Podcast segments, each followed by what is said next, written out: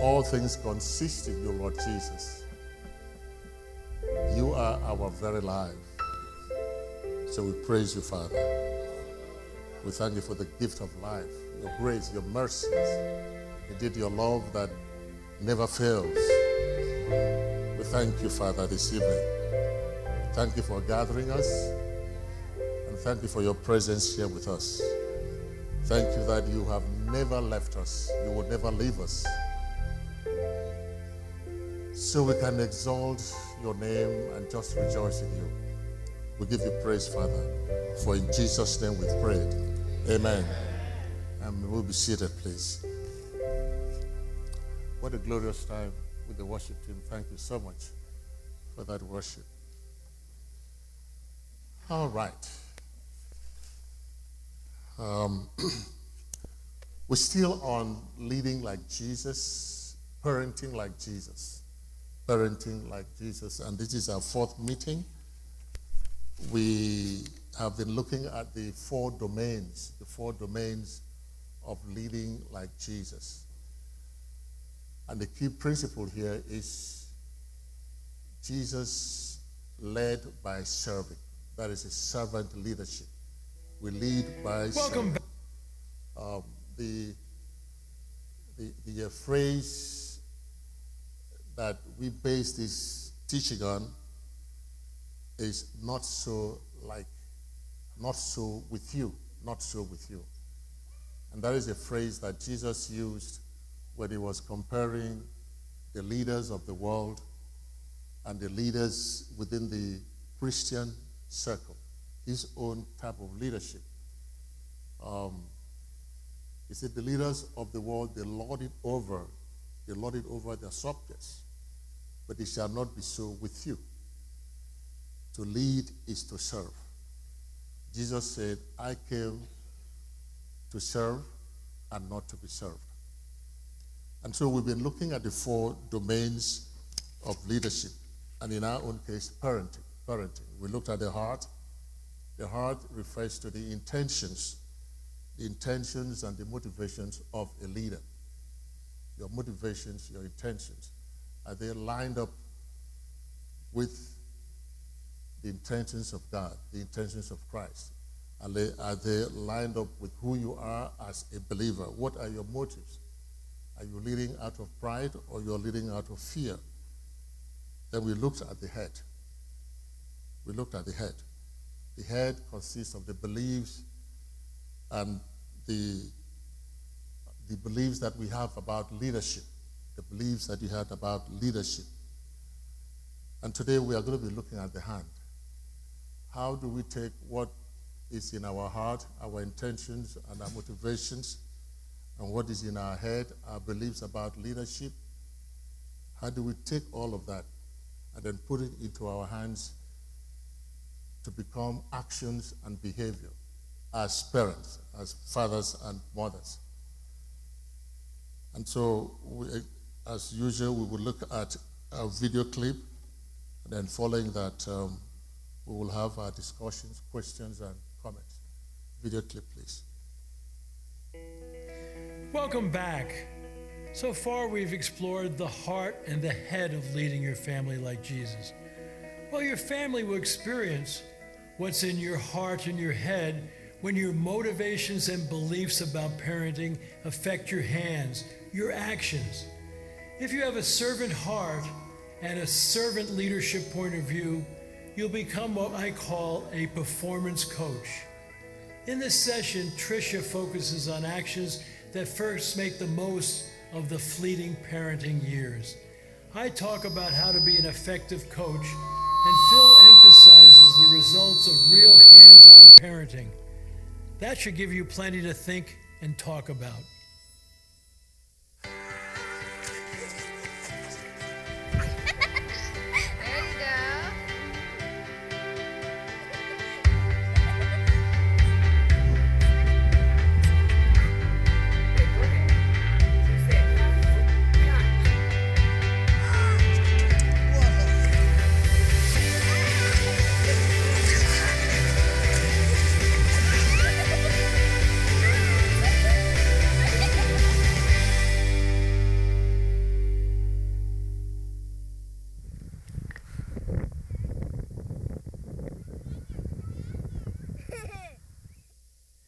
As we talk about the hands, we're talking about action. We're talking about how do you behave? How do you treat your kids? And the sad thing is, it, it, it the time goes quickly, doesn't, doesn't it? It Trish, does. You know? you know? we have those three older ones that are uh, 24, 21, and 19 now, and then the three little ones. And I know that those little ones are going to be the big ones, ages very quickly. And I always ask myself, what if today was the day that they're going to remember most out of all their childhood memories. Okay, so the other day we took them to the park. That was really nice, and that was a good memory. But I also got very frustrated when I was trying to cook dinner and they were running and kept running through the kitchen. And when I bandaged my little guy's knee, I wasn't as compassionate as I could have been. So, I mean, what if those memories were really the ones that they stuck? And we never know what's going to stick. We never know what they're going to remember. I remember one day I was uh, taking my kids to the library and I was so frustrated. I was looking for books and the kids weren't getting their shoes on. And then we had piano lessons, and I was walking by a mirror and I saw this frazzled mom face. And I thought, what if that's what they remember? What if they just see this crazy woman? And so it made me realize take a deep breath. We are building memories. We get to choose what we want. And, and we have eight people living in our home. So there's a lot of time to make memories with a lot of people. My grandma lives with us, two of our older kids, um, and then the three little ones, my husband and I. And it really is taking the moment and saying, God, who do I need to make a memory with today?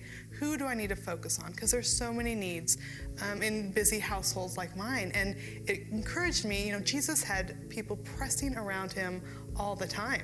He had many people that had needs. They were following him wherever he went. With my three little ones, that's sometimes what I feel like. They're following me wherever I go. But as he was, they were pressing in, he saw Zacchaeus up in a tree. And he said, I'm going to your house today. And sometimes God will say, put aside your computer and go and play cards. Or take your you know 21 year old daughter out to coffee and just listen to her. And when we turn to god and when we say god who do i need to focus on today? He will really help us to be able to do that. And then we can know who needs encouragement who needs support who needs coaching. And i love ken how you always talk about just being there to be a coach for our kids. I do want my kids to remember me and more of a um, hopefully more of the positive that they saw growing up. Kids will remember more of how you made them feel rather than the training and the discipline and the plans and everything. That's really how I want them to remember me is that I made them feel worthy and I made them feel like there was a purpose for them being here. It's funny because he has a really strong memory. He remembers so many things. Uh, he said, Mommy, remember that time when I was three and we did this? And I'm like, oh boy. So I realized that already he's beginning to form like almost like a catalog in his mind of things that he'll remember and pass on to his child and his family. Um, and so I, I began to say, oh my gosh, it's about quality now, and it's not so much about just getting things done. Um, and so we try to just create just little good moments together. Um, he loves to cook, so we love to cook together. And so he'll have his skillet, and I'll have my skillet, and we'll be making memories, and we'll be talking about things. Um, I want him to remember how his mom loved him. I want them to use me as an example of the type of parent that they want to be when they get to the point to where they marry, they have children, and they start parenting, I want them to be able to look at me and say, I want to be the type of father that my father was to me. Yes, to me, coaching is kind of the servant part of servant leadership. Uh, and you know, if somebody said to me, Ken, I'm going to take everything you've taught for years away from you except one thing, what would I hold on to? On terms of leadership concepts. I'd hold on to you know, catching people doing things right and accentuating the positive. You know, it was interesting as I go around the world, I ask people all the time, how do you know whether you're doing a good job? The number one response I get, nobody's yelled at me lately. And I think that happens a lot with parenting. We don't accent the positive with the kids the kids found out what we want them to do after we don't do it. You know, we don't set goals around grades, and all of a sudden they bring a report card. What kind of report card is? You got to be kidding me, you know? And all of a sudden we're yelling at them and all. And we're forgetting that really, if you want to really be a great coach, they got to first of all be clear what the goal is. And then what you want to do is you want to observe their behavior so you can praise their progress. And then if they get off base, rather than yelling at them, you can redirect them. And all that means is getting them back to the goal. Maybe I didn't make it clear and all that. And you see parents, like I was in a store a while back, you know, after last Christmas, and uh, and I was walking behind this woman, and she had her little son with her. You know, I don't know, he was have been six or seven years old, and they we passed this sporting goods store, and there was this beautiful red bicycle there, and the kid stopped, and he said boy, would I like to have a bike like that. And his mom went berserk. I can't believe you. I got you a new bike for Christmas, and here it's March, and you want another? I wouldn't get you another one. She's screaming and yelling at this kid, you know, little kids like this, you know, rather than if, you know, you were saying, what, what should be the memory? And so she might have said to the kid, going back to goal setting, is, honey, why do you think it'd be hard for me to get you a whole new bike right now? The kid's not an idiot. He would have probably said, I just got a new one for Christmas. But what about this bike do you really like? And boy, he might say, Look at that horn. Wow, what a great birthday present.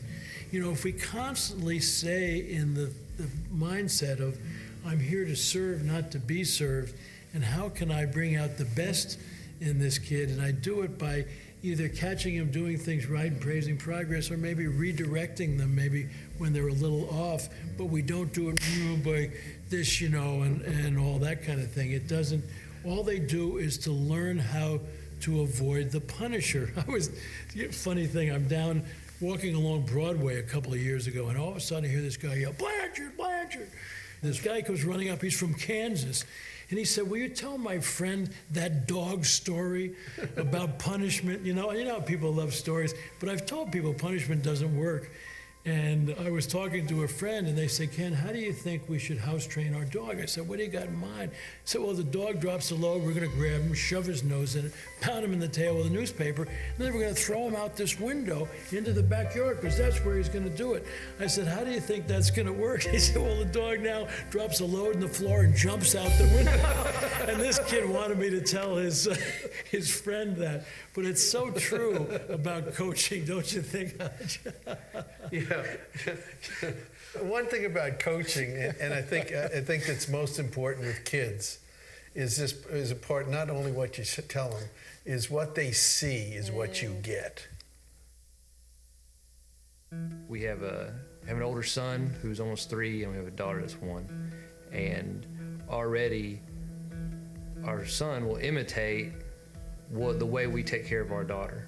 You know, the way we feed her, the way we when she's upset, what we do to console her, all those she's things. done something bad, what we do to right. discipline her. Discipline, yeah. And he'll and he follows right suit with it. I mean, he does exactly what he does, and it just it gives you that realization that for both kids that you know that's the way he's treating his sister. So for me as a father, knowing that the way he sees me interact and treat my wife is how he's going to treat women for his life, and for my daughter the way that she sees me interact and treat my wife and what I do is the kind of man that she one day will marry and the things that she's going to accept about a man, good or bad, are going to be based on what she sees in my actions in our marriage.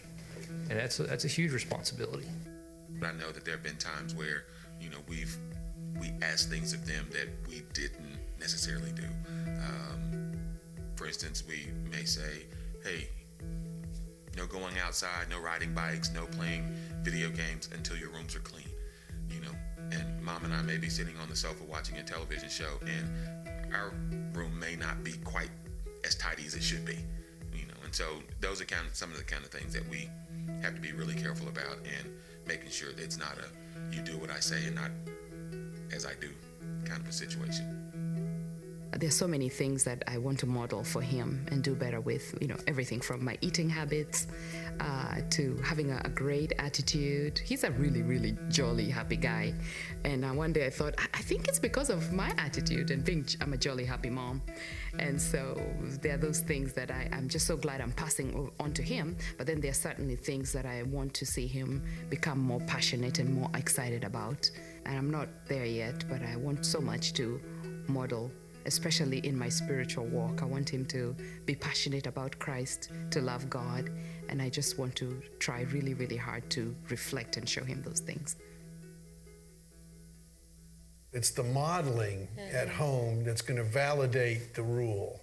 It's going to be the modeling of what you do in a crisis moment that's going to show them what's important. It's a sermon lived. isn't Yeah, rather that's a great sermon that's a great phrase for it Yeah. because kids want to be like you. Mm-hmm. You know, they grow up, they don't know whether you're good or bad, but the natural inclination is to be like mom or be like dad. And whatever they see, they're going to try and mimic. And it's really interesting when sometimes you get what they've seen put back in your face. I, I told the story in the book about this, there was a big S word in my son's house, and that was the word stupid. Nobody gets to be called stupid. And if some if somebody hears you say stupid, then there's a, a sibling that's going to go tell mom or dad and wait to see how you get punished, that kind of thing. Well, my son was playing basketball and my grandson was watching, and he went up for a shot and he missed it, and he was running down the court, and he said, "Boy, that was a stupid shot." And his son watched him go down. and after the game, my grandson came up to Dad, you said stupid. When can I say stupid? you know, they're watching to the point. and what I love to hear now is with grandkids, is my kids coming in by, Dad, he's just like I was. And I'm trying to say the same things you were. And it's so much, one thing so really come to me is so important is those choices of model are going to have impact for generations because what's important to you is going to be what's important to your kid. What you get excited about is going to be what they're going to be excited about as well. And uh, it just gets into the point where the coaching really to be authentic, and that's why I love leading like Jesus. You can go back anything that he asked others to do, he did first. You know, to be sacrificial in his love, to be forgiving, to correct people, to praise people. That was the authenticity of what he gave us as a model to do. But sometimes we get, you know, get off base and, and don't do that. And sometimes we may also have to apologize to our kids. My son did a real good job on this one because my, my son asked my grandson, he said, yeah, that was wrong. That was not a good word for me to use. And, and I don't want to be a person that uses a word that could be hurtful. Do you? And he said, no, neither do I. And said, okay, that's off. So he apologized, but was willing to get out of his own pride and ego to be able to say, you know, I didn't model what I'm trying to do for you. You know, laughing at you know because, you know, I think you're so right that people want a sermon lived rather than preached. But, you know, I mean, I've got so many little sermons in me. Oh. My son Scott says, you know, he said, Dad, he said, with the kids, you know, he said, you know, these little lecturettes that come out. And so the other day, you know, he told me that the two teenage boys got in a fight. And so I was taking Kyle to his golf lesson, you know, and I told him, I said, I heard that you had this fight. See, so he goes home and he says, he said, Dad, did you tell Grampy that we had a fight? He said, Yes, I did. He said, Yeah, because after he mentioned it, he started to gush with wisdom.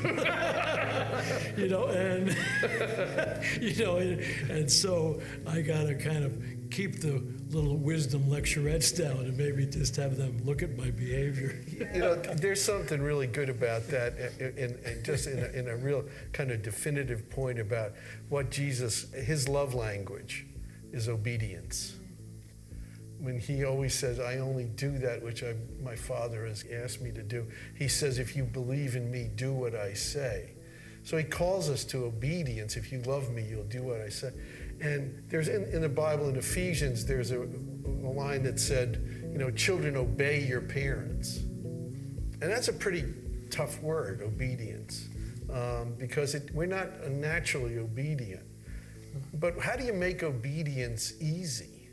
As easy as it can be. Now, obedience is not, it's beyond compliance. And sometimes in the busyness of the day, we'll settle for compliance. You And know, if they- sometimes with the young kids, compliance is important, though, isn't it? Right. oh, oh, yeah, compliant. You know, absolutely it- for safety reasons and so Right. forth. But if we constantly just settle for compliance and don't seek obedience, and what it, that means is wanting to do what you're asked to do because of the relationship you have with the one that asked you. And if we settle for that, we're going to end up with kids that have figured it out pretty quickly that it's either punishment or payment. And when they get out in the world, they're going to start looking at other people and say, What's in it for me? Punishment or payment? And start to live in that particular kind of a plane. The thing that really is, uh, is important to me is as when we become parents, we are the absolute representation of those two words, mother and father, in the lives of our kids. Whenever they close their eyes and hear the word mother or father, they're going to think of us. And what are they going to think of is really important. The issue with regards to obedience is how do we make it as easy as possible? Because it says after it says, children obey your parents, it said, fathers don't frustrate your kids. And so how do we how do we do that? Do you have some thoughts on, on that? You know, my stepdad actually used to say, do what I say, not what I do. Mm. And that was so frustrating when he's doing all these things that we couldn't do. Um, but it wasn't that model there. But I also met someone who had, um, actually, she was telling me, you know, when my children were little, they were dressed nicely and they always sat so quietly at the table and they were always so obedient. Well, when they grew up, they ended up being wild. They're not serving God. They have very difficult lives. But, but she had got them to conform. yeah, and she got them to conform. And so there is, are we hiding that in our kids' hearts? Are we modeling for them? Are we showing them what it means? And one of the most special things was I usually have my morning quiet time before the kids wake up sneak out as quietly as I can, get my coffee, and my kids will then come downstairs and see me. And I remember one day when I snuck down, and my daughter was there, and she had a cup of milk and she had her little Bible out and was reading. I said, That is so amazing that she saw me. It wasn't like I always said, You need to have a morning quiet time, you need to get away with God, but she saw me there in those morning times. And then she got up and did that on her own. Yeah, yeah that's, that's wonderful. It, you know, that whole thing, that's what I think the hands section is about, right. which is how do we take in our hearts and our heads and put it in our behavior. Yeah. And then the, the last section that we're going to deal with in terms of the four domains is the habit section, which is really important because what do we do on a daily basis to recalibrate who we want to be in the world and set a vision for ourselves in the world on how do we want to live the sermon uh, this day. So we're going to deal with the important habits section next.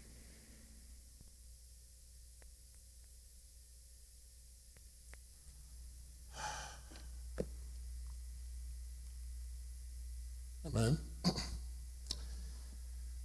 Let me start with the almost the last uh, statement that was made by one of the speakers, and that um, as parents, that we are the absolute representation of those two words, dad and mom.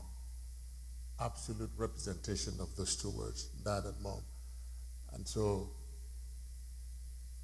when we hear or when our children hear the words dad, mom, they are thinking about us. They are thinking about us. The question is, what will they be thinking? What will they be thinking when they hear those two words, dad, mom? Um, having had the opportunity of listening to people, counselors, um, that come to me for counseling, usually I ask them, I ask them, I say, okay, the word mom, if I see the word mom, just tell me what comes to your mind. What's the memory that comes to your mind? If I see the word dad, what is the memory that comes to your mind? sometimes they are not very ha- happy memories. And some of them just blank out because they don't want to remember. They don't want to remember the pain. They don't want to remember the suffering or that the experience or the struggles that they experienced when they were growing up because of the relationship that they had with either their father or their mother. So that is very key. When your children hear the word father, mother, what would they think? So with that, I open us up for discussions. Um, your takeaway from that short video clip.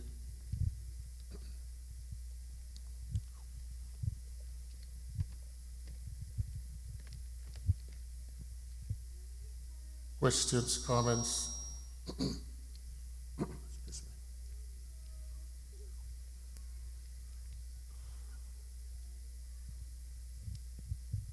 No comments, no questions?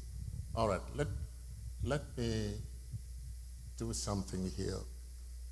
Just to reiterate some of the comments or the statements or the principles that were raised there. Number one is that we are building memories. We are building memories in our families as parents. So, what do we want our children to remember about us, about home when they were growing up? Do You want them to remember bad memories, or you want them to remember good memories?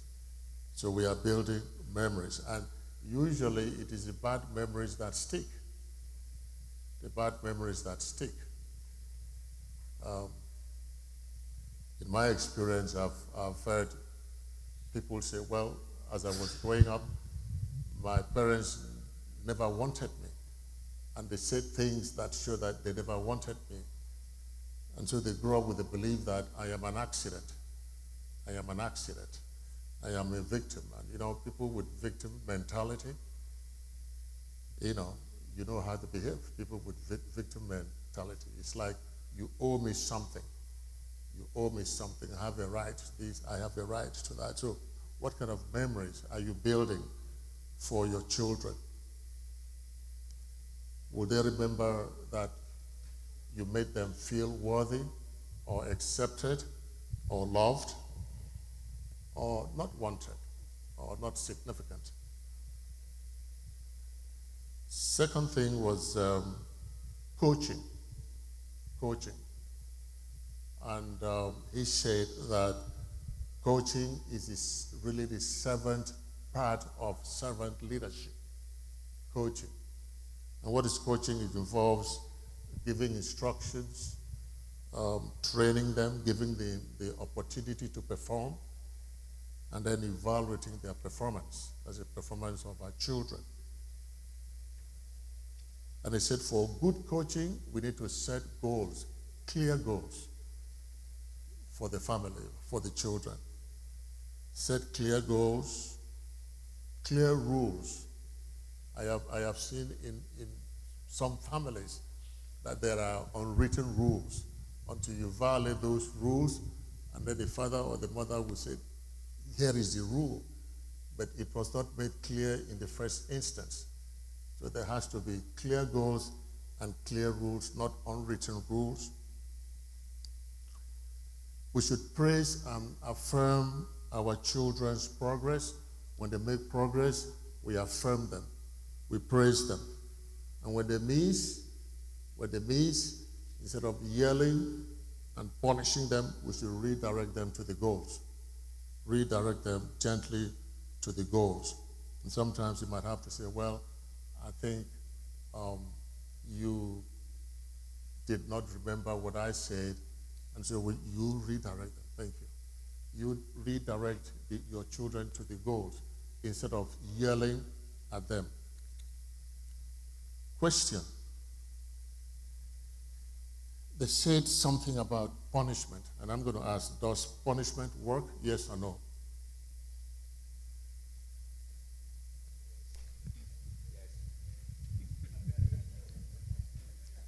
Does punishment work? Well, um, I'm glad you asked the question, Prof. Uh, I, I, thought this was a particularly good video, and I was really hoping that we'll have a, have a really vibrant um, conversation, you know, surrounding this. Uh, so before I even answer the question, does punishment work or not, uh, I, I do want to remark that we must remember that we ourselves are learning this as a first generation thing. We were not necessarily raised this way. And it's important to keep that in mind that having not been raised in the way that we're trying to raise our kids, uh, there is those natural tendencies to fall back to the way that we were raised. And so that's, that's really important to keep that in mind uh, and therefore to have a, a presence of mind uh, constantly. Uh, after all, leadership really is about awareness, just being in that state of knowing that uh, you are you, you you're leading other people, and to pay constantly pay attention to yourself, and to constantly just on a daily basis, if you can, review what you've done, especially when things break down. To just go to a quiet place and to see whether or not you've done the right thing or not, and to have the courage to apologize if you haven't. Okay, so does punishment work? Yeah, absolutely. I mean, um, the the behavior that we reward is often repeated, and the behavior that we punish, uh, people often refrain from. Uh, I guess the question is, you know, what is sufficient pu- punishment for what offense? But in a general, in a very generic way, does punishment work? Absolutely. Um, if I feel like I'm going to get punished for a certain behavior, I may tend to not want to repeat those behavior.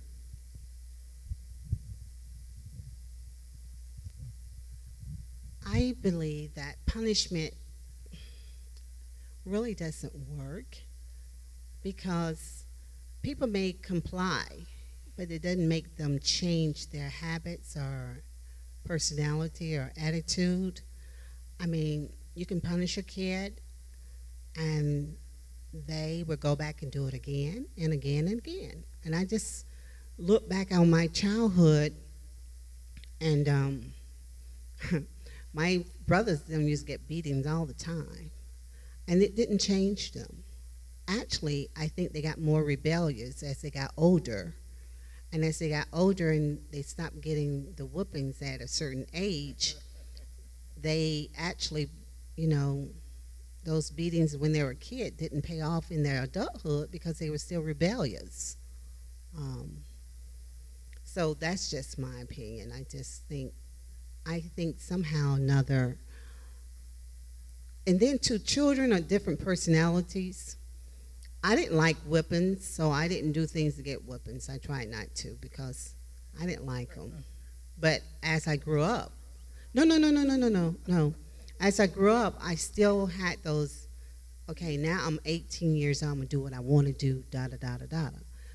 But I believe as I got older, and my father used to instead of, uh, you know, attempting to beat me, he started talking to me.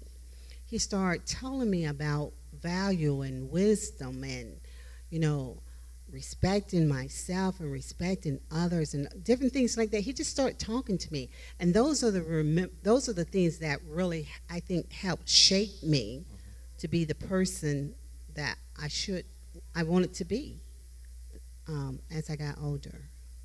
Does that make sense?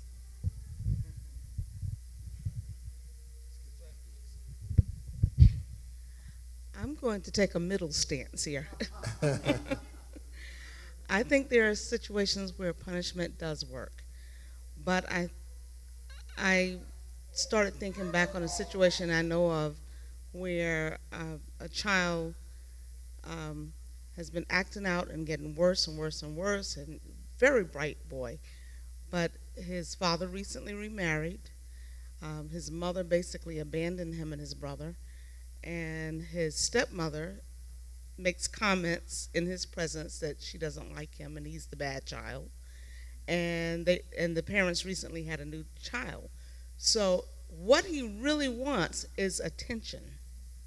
He wants attention from his father, he wants attention from his stepmother, and negative attention is better than no attention at all. So they're punishing him constantly.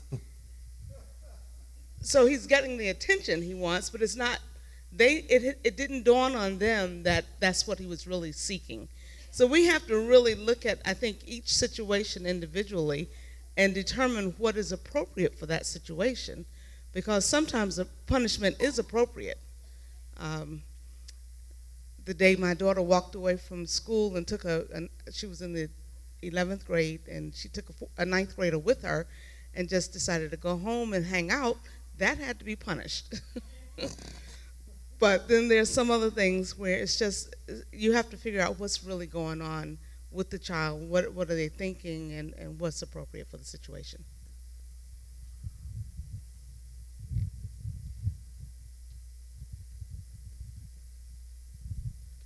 So, so the way I look at the problem is that I think we have always defined punishment as um, the administration of, uh, of a tough uh, stance against uh, a point of view.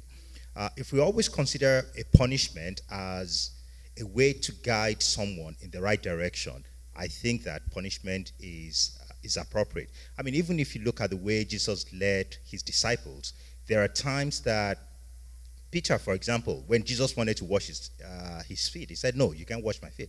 But I think that using a gentle set of words to guide him to, to understand the reason why he needs to uh, have his feet washed, I think that is a way to, uh, to really guide people in the direction that they need to go. Um, well, he kind of, um, I was going to say we need to define that word punishment. To some people, punishment means a cane. That's the only form of punishment. But punishment means anything that is uh, that you administer because of, I guess, a negative behavior. So it depends on how you administer it and also the situation which is. I have three kids. The punishment that Kenichi will understand will totally di- different from the punishment that Sierra will understand or Sharon. So how you administer, and I think it works. How it's administered and what mode of punishment. Um, some parents beat for everything. Some parents say, you know, what, time out for everything. It may not work. You know, it may not work on child A, it may work on child B. So it depends on how it's administered, what is administered, and I believe it works. The the okay, let's let's see. You have okay, and then uh, okay. Well, I'm I'm obviously not a parent, but being a child on the receiving end, um, receiving I can say that I, th- I think that there's a difference between consequences and punishment. Um, and I personally respond a lot better to consequences than I do punishment. If you expect me to be responsible for something, and and I'm not, uh, say you ask me over and over to keep up with a house key, and I don't keep up with that house key and you see it laying in the kitchen somewhere and I get punished for it and it's like a week of no TV. I'm not going to respond to that as much as like having left the key at home and being locked out. That's going to show me that okay, there's going to be uh, you know, there's going to be effects to whatever actions that I take. So I have to learn to be responsible for myself and do that what I need to because so that I don't have to deal with situations where I'm you know having to deal with the repercussions of not keeping up with what I'm supposed to. But if I'm punished for it, it's it it kind of leaves this feeling of almost resentment because it feels like a lot of times if I constantly do something wrong and it's always you telling me you're not supposed to do that, you're not supposed to do that, it's not gonna it's it's it's like you have a problem with me and I'm not gonna respond to it as well. So I think consequence is a lot more effective. Uh, just being a child, but yeah, that's how I feel. What did Christ say? Out, out of the mouth of what? Babes comes wisdom. Please. Uh, uh, yeah? that only that comes from you, Pastor Banks. okay, please. I think I think punishment works uh, in many ways. Uh, again, what is punishment? If you take the child's toy away, are you punishing them?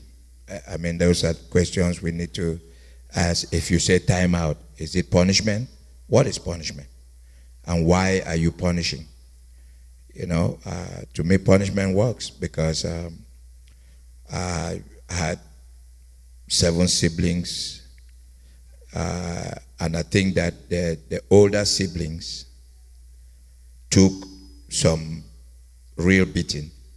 And if you look down the you know, down that path, you'll see that the older my parents got, the weaker or the more they stepped away from that because they couldn't do it, and the more useless those children are. so, um,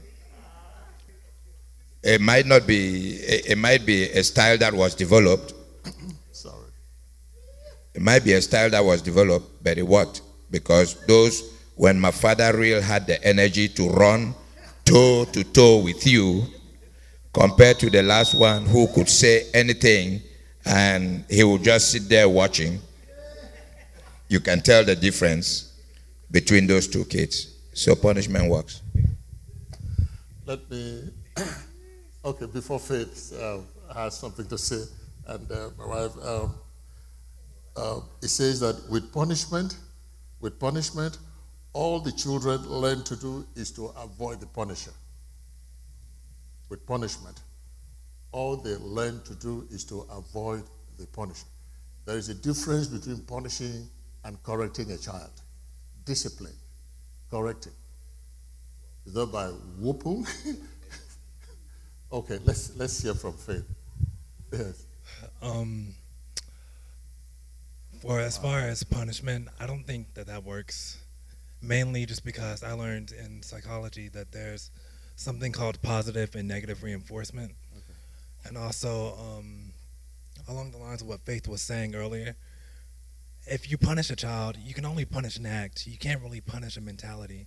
For that, you need something like discipline in order to change a mentality, to change the way somebody thinks. And if you don't have that kind of foundation or structure, yeah, you're going to be punishing a lot of acts. You're going to be punishing stealing. You're going to be punishing this. You're going to be punishing that. Yeah. But right and wrong, that's something completely different. That's a mindset. So once, I guess, you get to that place with your children where when they're 18, you're able to talk to them and reason with their mentality or get them to understand the reasoning behind your correction, you leave a lot of resentment. You leave a lot of other negative things that happen in their childhood behind. Thank you. And that is what they are going to remember. They're going to remember the punishment. They're going to remember that and in a negative way. From my experience, yes. Well, I I don't believe punishment works. Thank you. Most of the time when we correct or when we punish is with anger like the example that was uh, given uh, in the video, you know, because the parent is already frustrated. So the punishment you are giving, you are expressing anger. Right. Even if it is time out, go sit down there, don't come out. You know, it's with anger. So the child remembers that. And like you rightly said, the child might try to avoid the punishment. It doesn't really change the behavior. Yeah. He will suppress it, and then when he grows up, he picks it up. So the correct thing is to correct. Try to talk to the child. I grew up in a very, my father was very strict. Like Greg said, he would chase after us on the uh, field. And my mom would tell him, one of these days you're going to fall down. After a while, he stopped because he saw that it didn't work. That's right. The younger ones, he couldn't run after them anymore. So none of those things were. But if you sit down, you know. So when I grew up, I try not to use that. I saw that I didn't like what my parents were doing, so I tried not to use that a lot. So I will dialogue with the child, talk with the child. So I think that is better if you tell them, John, the reason I'm telling you not to do this is because of this. Like um, Faith, um, Faith said, you know, let the child see the consequence of what will happen if he does that. I think that is more effective. Good. All right. Uh oh. This is this is interesting. Okay. I'm gonna. I think this will be quick.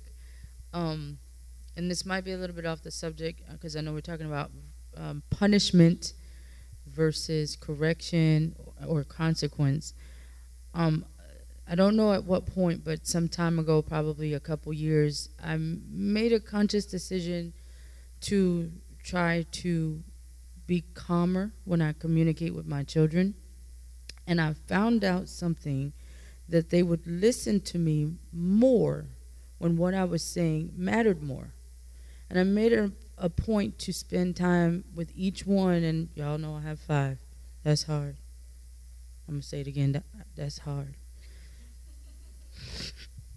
I made a decision to try to build really strong relationship with each every single day. Make intentional, go out of my way to take the time to connect with them in a way where now when I come to their room or come, let's go walk or let's go shop or let's whatever the thing it is we're going to do, they're leaned in. They're they're listening. And so I don't have to go get the belt. No, we can have a conversation and because they the build the relationship is there, the bridge is there, the connection is there. I don't have to do so much this. And there was a time, I mean, I didn't grow up in a household that was super strict, but I've seen cane, I've seen belt, I've seen uh, what do you call this? The um, extension cord. Yes, switch, go out to the back. Okay, so I did. I, I experienced a good deal of that, and I reached a point, um, especially as my boys were getting big enough that I'm seeing them eye to eye. Um, when Rayshawn was about, and I was like, okay, we got to find something else that works better. And I just made, and so what I want to say is, what has helped me mm-hmm. is the relationship being the thing that can be the consequence. Them feeling less fear and more um, disappointment in themselves that they might disappoint me. That's the consequences. That's the consequence of their choices. Pastor Abika? Yeah. Okay. Um, as you can see, there's a variety um, of opinions on this on this issue here. Depending on what generation we're speaking with, you're going to get different um, views on this matter, on this issue. Um, while punishment has its place, what we, whatever it is, however we define punishment, be it a withdrawal of privileges or even the one that Brother Greg described, uh, you know, I, I call it old school. Be, uh, but I personally went through something kind of different, even though it was very present in my generation. But you know, in my generation, it was you you missed the mark, you got the cane, you really got whooped. But I want to submit that it really depends on the individual. Jesus Christ did something where uh, in the corporate world, we call it situational leadership. Um, he related to each person based on who or where they were. I, for one, when my father says certain things to me, I would rather he had bitten me. Okay? Because of the weight of the things he says.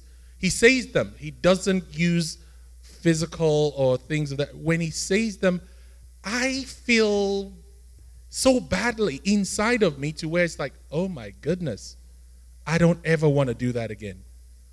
So, because we're learning this, and this is biblical parenting, we're learning to lead yeah. our families like Jesus would. I would submit to all of us that what we need to do is to really just ask for the help of the Holy Spirit. There is no cookie cutter approach. It depends on the individual or the child. It depends on each situation. And for some of them, you know, like Brother Greg said, the the whipping may be the thing, but you know, again, uh, I don't think Jesus Christ ever whipped it. Well, yeah, he did. but but anyway, um, it's it depends. Let's just ask for the help of the Holy Spirit. Let me define. Uh, oh. Yes.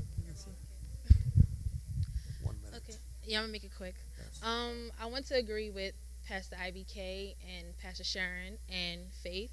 Um, of course, with Faith because I did psychology, so I understand what he's saying. But I also agree with you as far as it depends on the child. Like me, I was raised, of course, by my parents, but also when my stepfather came to the picture my discipline was totally different.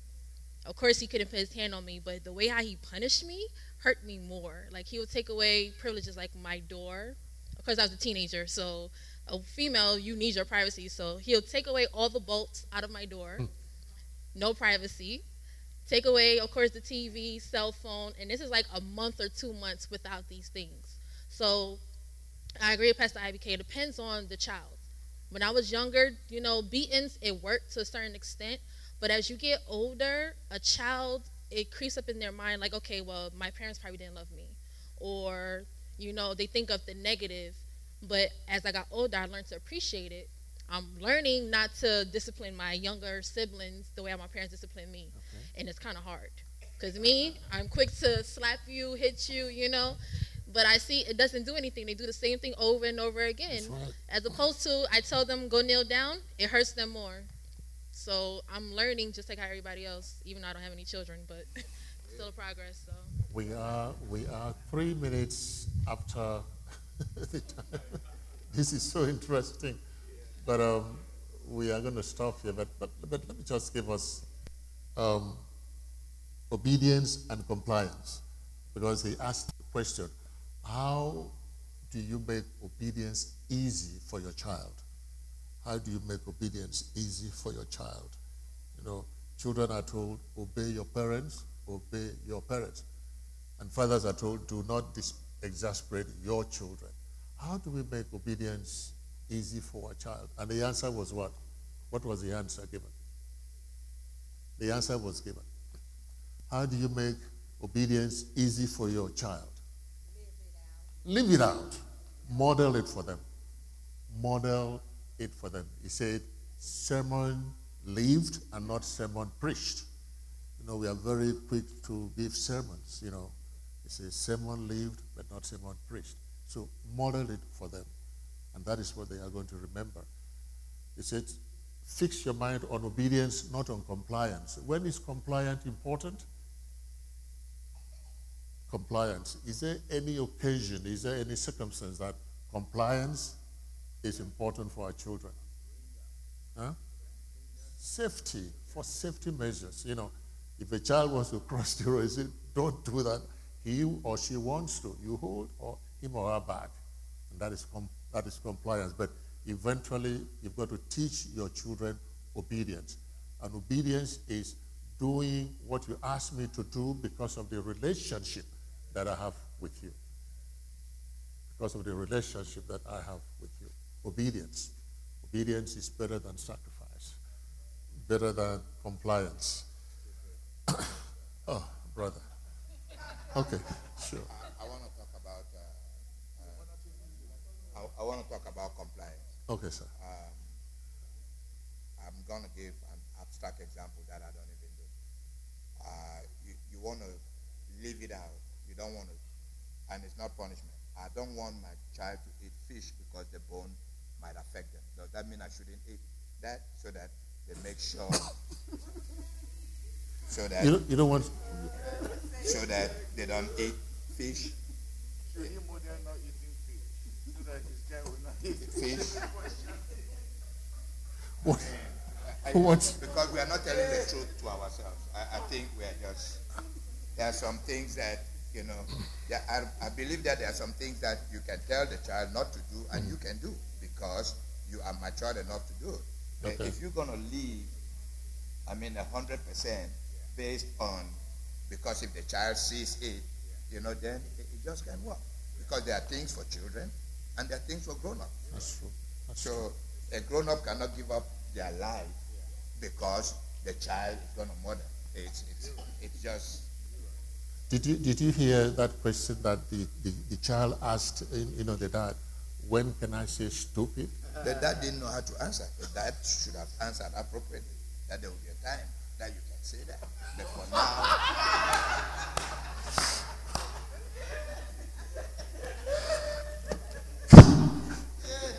Can we share the grace and fellowship? The grace of our Lord Jesus Christ, the love of God, and the sweet fellowship of the Holy Spirit rest and abide with us. In Jesus' name, amen.